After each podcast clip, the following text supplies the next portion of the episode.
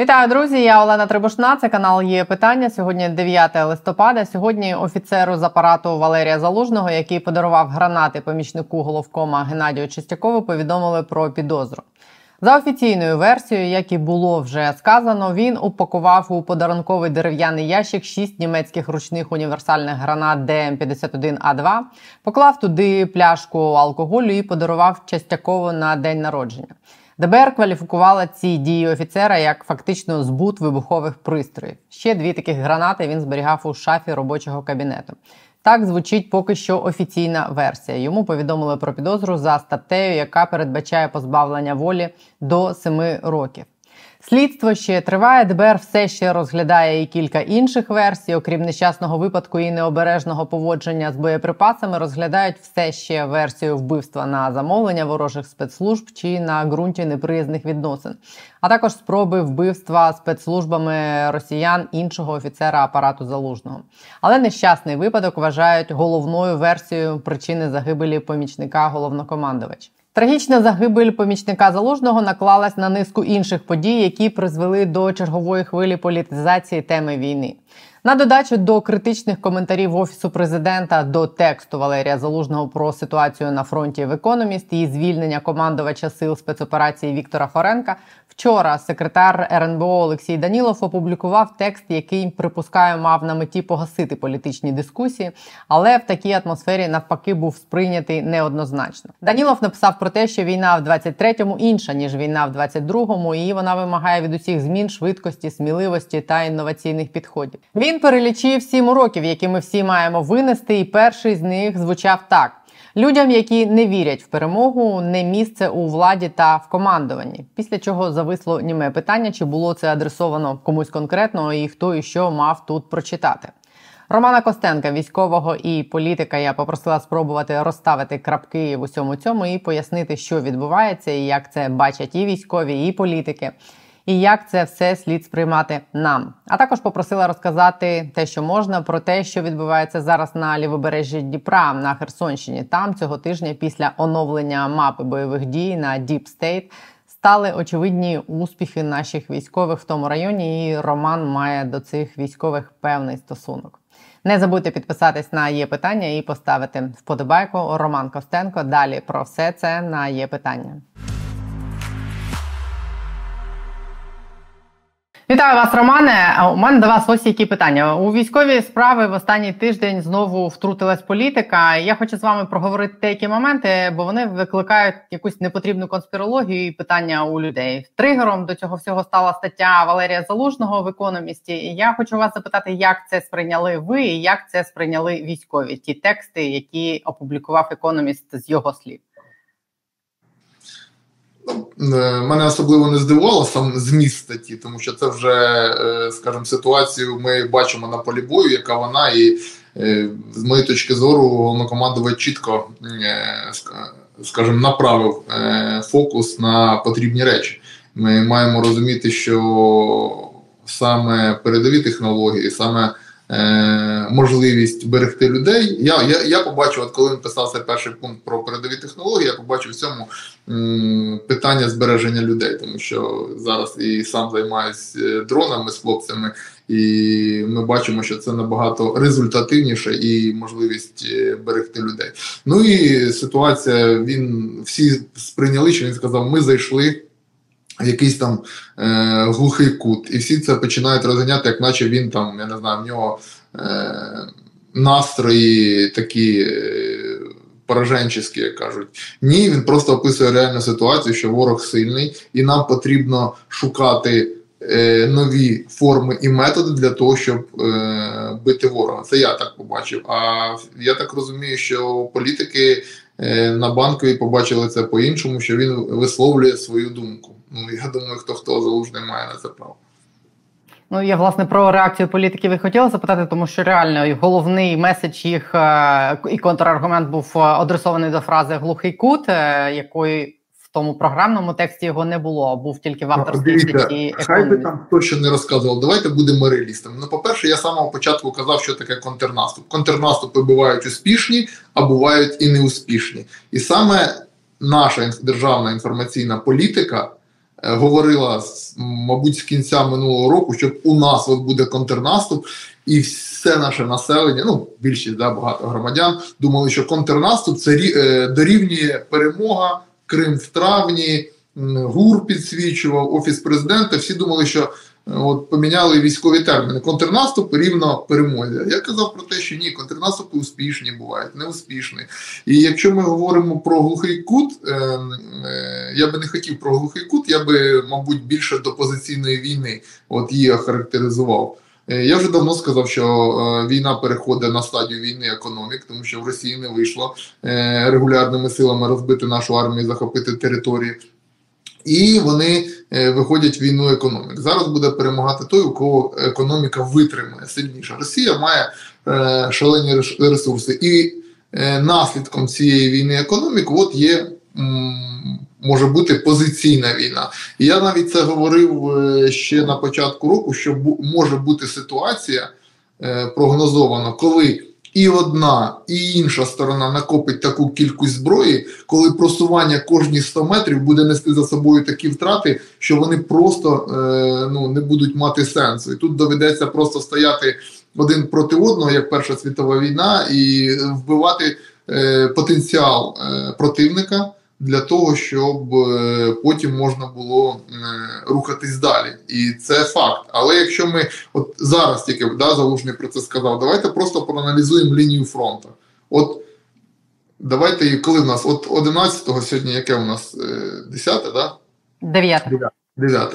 От 11-го буде в нас річниця, як був звільнений Херсон, як противник там відійшов з Херсону під тиском е, української, українських сил оборони. Е, давайте згадаємо, чи був після цього якийсь успіх у російської армії? Ні, не був крім Бахмута, але це успіх не російської армії, це успіх злочинців ЧВК Вагнера. Чи був якийсь, хоча б оперативний успіх у Збройних сил України, де ми просунулись хоча б на оперативну глибину, тому що контрнаступ це не про тактичні дії, це хоча б оперативні або там стратегічні. Теж тому можна сказати сміло, е, з моєї точки зору, як військового, що в нас позиційна війна з окремими елементами активних дій, мабуть, от з кінця минулого року.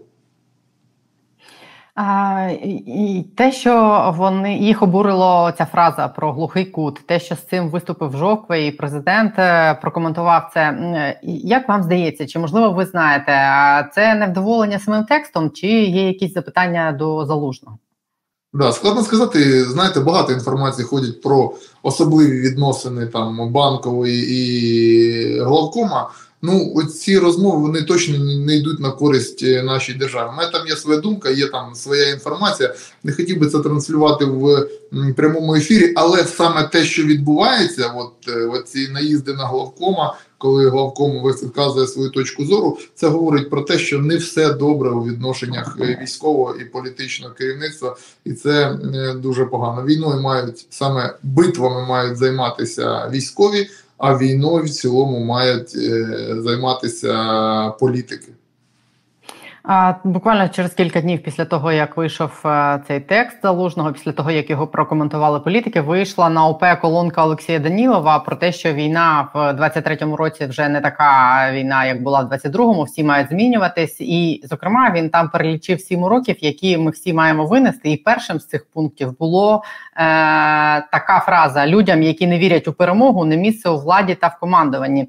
Е, і я так е, загалом то згодна з його тезою, але на тому інформаційному тлі, на якому все це прозвучало, чи може бути це натяком на те, що якісь зміни в командуванні можуть бути?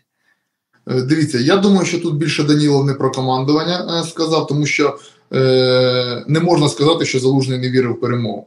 Залужний реально описує ситуацію. Що значить вірити в перемогу? Посилати штабелями бійців повний рост на кулемети і щоб вони там лягали, і це буде твоя віра в перемогу. Ні, залужний просто показує інший шлях і показує реальні речі, куди війна зараз зайшла. Ми це бачили давно на полі бою. Чому ж раніше про це ніхто не говорив? І це вже було давно. Я про це говорив. Ну, звичайно, я не маю такої ваги, як той самий залужний, коли він вийшов і це описав. Але я говорив, що у нас по факту позиційна війна і успіхів великих в контрнаступі у нас немає. І е, якщо чесно, бачучи ресурси Російської Федерації. Е, ми розуміємо, що ми робимо і так максимум, що ми можемо. Ми протистоїмо дуже ресурсній армії е, в світі. Тому тут е, реалії сьогодні. Тут ніхто не каже, що ми програємо, чи що ми кажемо про те, що нам потрібно змінити підхід для того, щоб отримати перемогу меншою кров'ю. Застосовувати асиметричні методи, тому що симетричні призведуть, навіть якщо ми у нас загине скільки, скільки росіян, або хоча б в два рази менше. Е, росіяни все рівно мають набагато більше, в тому числі мобілізаційний ресурс. А я думаю, що Данілов це спрямував, це моя е, суб'єктивна точка зору, саме після не інтерв'ю залужного з а мабуть, після інтерв'ю, не інтерв'ю, а після виходу статті е, Саймона Шустера в журналі The Times, де було написано, що все оточення президента не вірить. Ну приблизно, да, я це з переданим не пам'ятаю дослівно, але е, смисл такий: не вірить в перемогу ніхто, крім президента. І я думаю, він відреагував конкретно на це, тому що залужного звинуватити в тому, що він не вірить в перемогу, ну досить е, складно, тому що він нічого такого не робив, і він все робить для перемоги.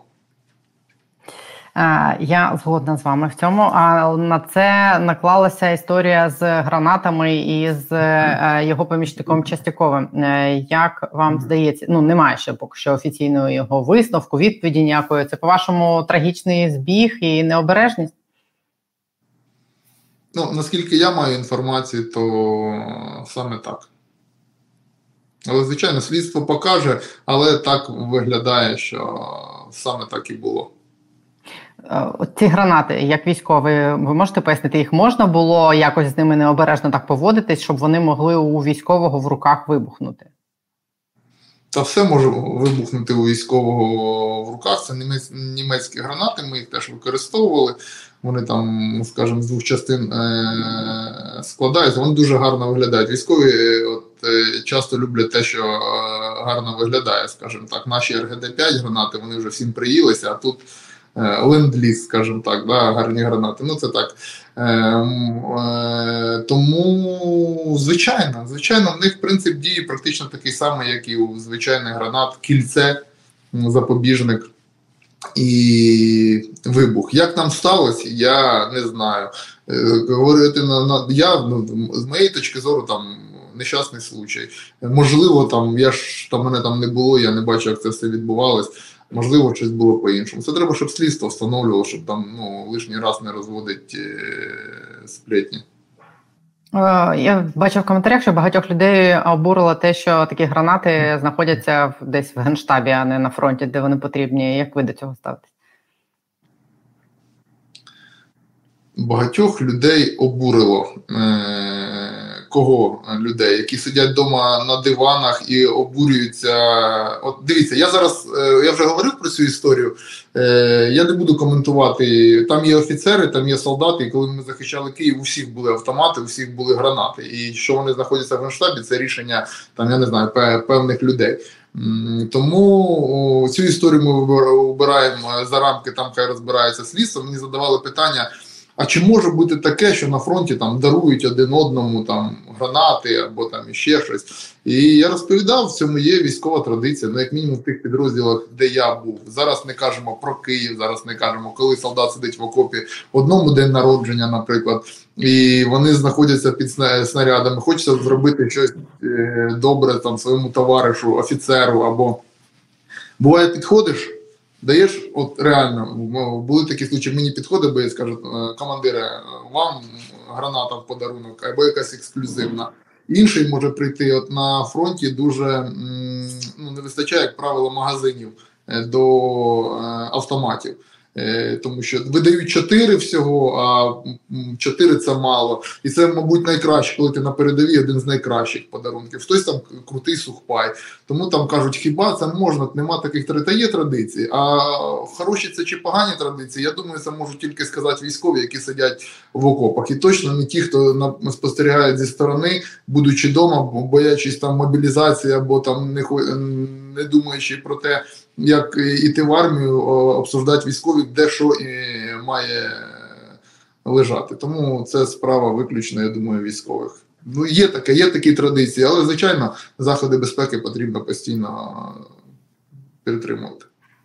І я знаю, що є такі традиції. Я теж це бачила, і зокрема про ці рожки, про які ви кажете, бо е, де ми магазин, правду, де той. Ми можемо брехати, закриваючи зоні, ні, такого немає. Це вам військовий може розказати, що там ні, в нас все згідно книги, там Повірте, все, що відбувається на передньому краї, ми зараз про передній край, знову ж таки, ми винесли цю ситуацію до скобки, там слідство. Про передній край, да, такі традиції є. А якщо такі традиції є в, в окопах, то ті люди, які, можливо, після окопів переходять в Генеральний штаб, вони можуть так само перекочувати в Генеральний штаб. І ти з тим нічого не зробиш. Це традиції. Звичайно, тут потрібен контроль. І ще одну історію хочу вас попросити прокоментувати звільнення командувача ССО Віктора Хоренка. По перше, чи відомо вам щось про те, куди його перевели? Чи дійсно як було оголошено, його перевели на якусь відповідальну ділянку, де він потрібен? Наскільки я знаю, він ще нікуди не призначений. Наскільки я знаю, у нього там була е, розмова е, з міністром оборони. Там про конкретику я не знаю, навіть не цікавився. Е, Тому він не призначений. Е, питання, що стосується самої відставки, я не знаю, за що його відставили. Там, можливо, якісь там питання в нього там з офісом або ще щось. Е, мене не цікавить за що, мене цікавить як. Тобто, як воно все це сталося? То Воно сталося не по-офіцерськи, не етично і з таким, знаєте, ну, непорядно. Людина, яка воювала, людина, яка захищала країну, людина, яка проводила операції, людина, яка дослужилась до генерала, це означає від військового училища і мінімум там 20-20 ну, 20 років служила е, країні вірою і правдою, і просто так. Е, ну саме ймовірно, через форму, в якій це все відбулось, воно і справило враження таке, що дехто це прокоментував теж як інтригу офісу президента. А ви з Рустемом не обговорювали, не питали в нього, чому відбулося саме так, і чи дійсно він ініціював? Не бачився після цього. Е, все. Ну, я я думаю, це все вже було. От от я хочете мою суб'єктивну точку зору. Знову ж таки, не це. Я думаю, що він був знятий е, наказом президента. Потім, коли піднявся шум, вже почали е, листати закон, а як же це робиться по закону. І на, наздогнали все це документами, там, попросивши е, Умерова, там, ну, міністра оборони написати ну, це, це, це подання. Я так думаю. Як воно так воно виглядає для мене, тому що я думаю, що там вже берегів не відчувають, коли там по відношенню до цих цих моментів. А, але це знову ж таки повертає нас до того, що все-таки тут є політика в цих всіх військових історіях. От президент після цього всього там звернувся до всіх. Звичайно, ну президент після цього всього звернувся до а, типу людей і до до політиків і сказав: давайте залишимо в сторон в ну, осторонь політику і будемо всі зусилля спрямовувати на війну. Я Щоб ви зараз як, як би ви політику політику повертають, якраз е, вони самі її повертають політику. Якщо на початку політики не було і все було добре, то якраз потім потихеньку під е, егідою не на часі, всім не на часі, а ми потихеньку будемо повертати. Це ж помітно. Вони думають, що ніхто це не бачить. Ми все прекрасно бачимо, тому, тому і говоримо. І останнє, про що я вас не можу не запитати. Скажіть, що можна про те, що відбувається зараз на лівому березі. Я так розумію, що ви маєте певний стосунок до хлопців, які там роблять якісь неможливі речі. Що що там, що про це можна розказати? Противник підтягує резерви, завдає набагато більше ударів зараз повітряних, артилерії багато підтягнув. Звичайно, втрати у противника набагато більші. Це там, що по противнику е, резервів. Звичайно, якщо брати два місяці назад, кількість військ і зараз противник просто е, розуміє загрозу. Е, з нашої сторони, ну хлопці роблять все можливе і неможливе, що від них залежить для того, щоб. Е, закріпитись і розширитись до того моменту, коли можна там якісь більш активні дії робити. Ситуація там складна, починаючи від місцевості, закінчуючи погодою зараз і силами і засобами. Тобто ситуація реально складна. Ну більш конкретно так не можу нічого сказати, щоб потім не звинуватили, що я там видав якісь позиції або там розказав про наші задуми. Е, ну, мабуть, коли ти цього не знаєш, легше говорити і видумувати, ніж коли ти це знаєш і не хочеться лишнього сказати. Але ви очікуєте там якогось успіху у нас, прориву?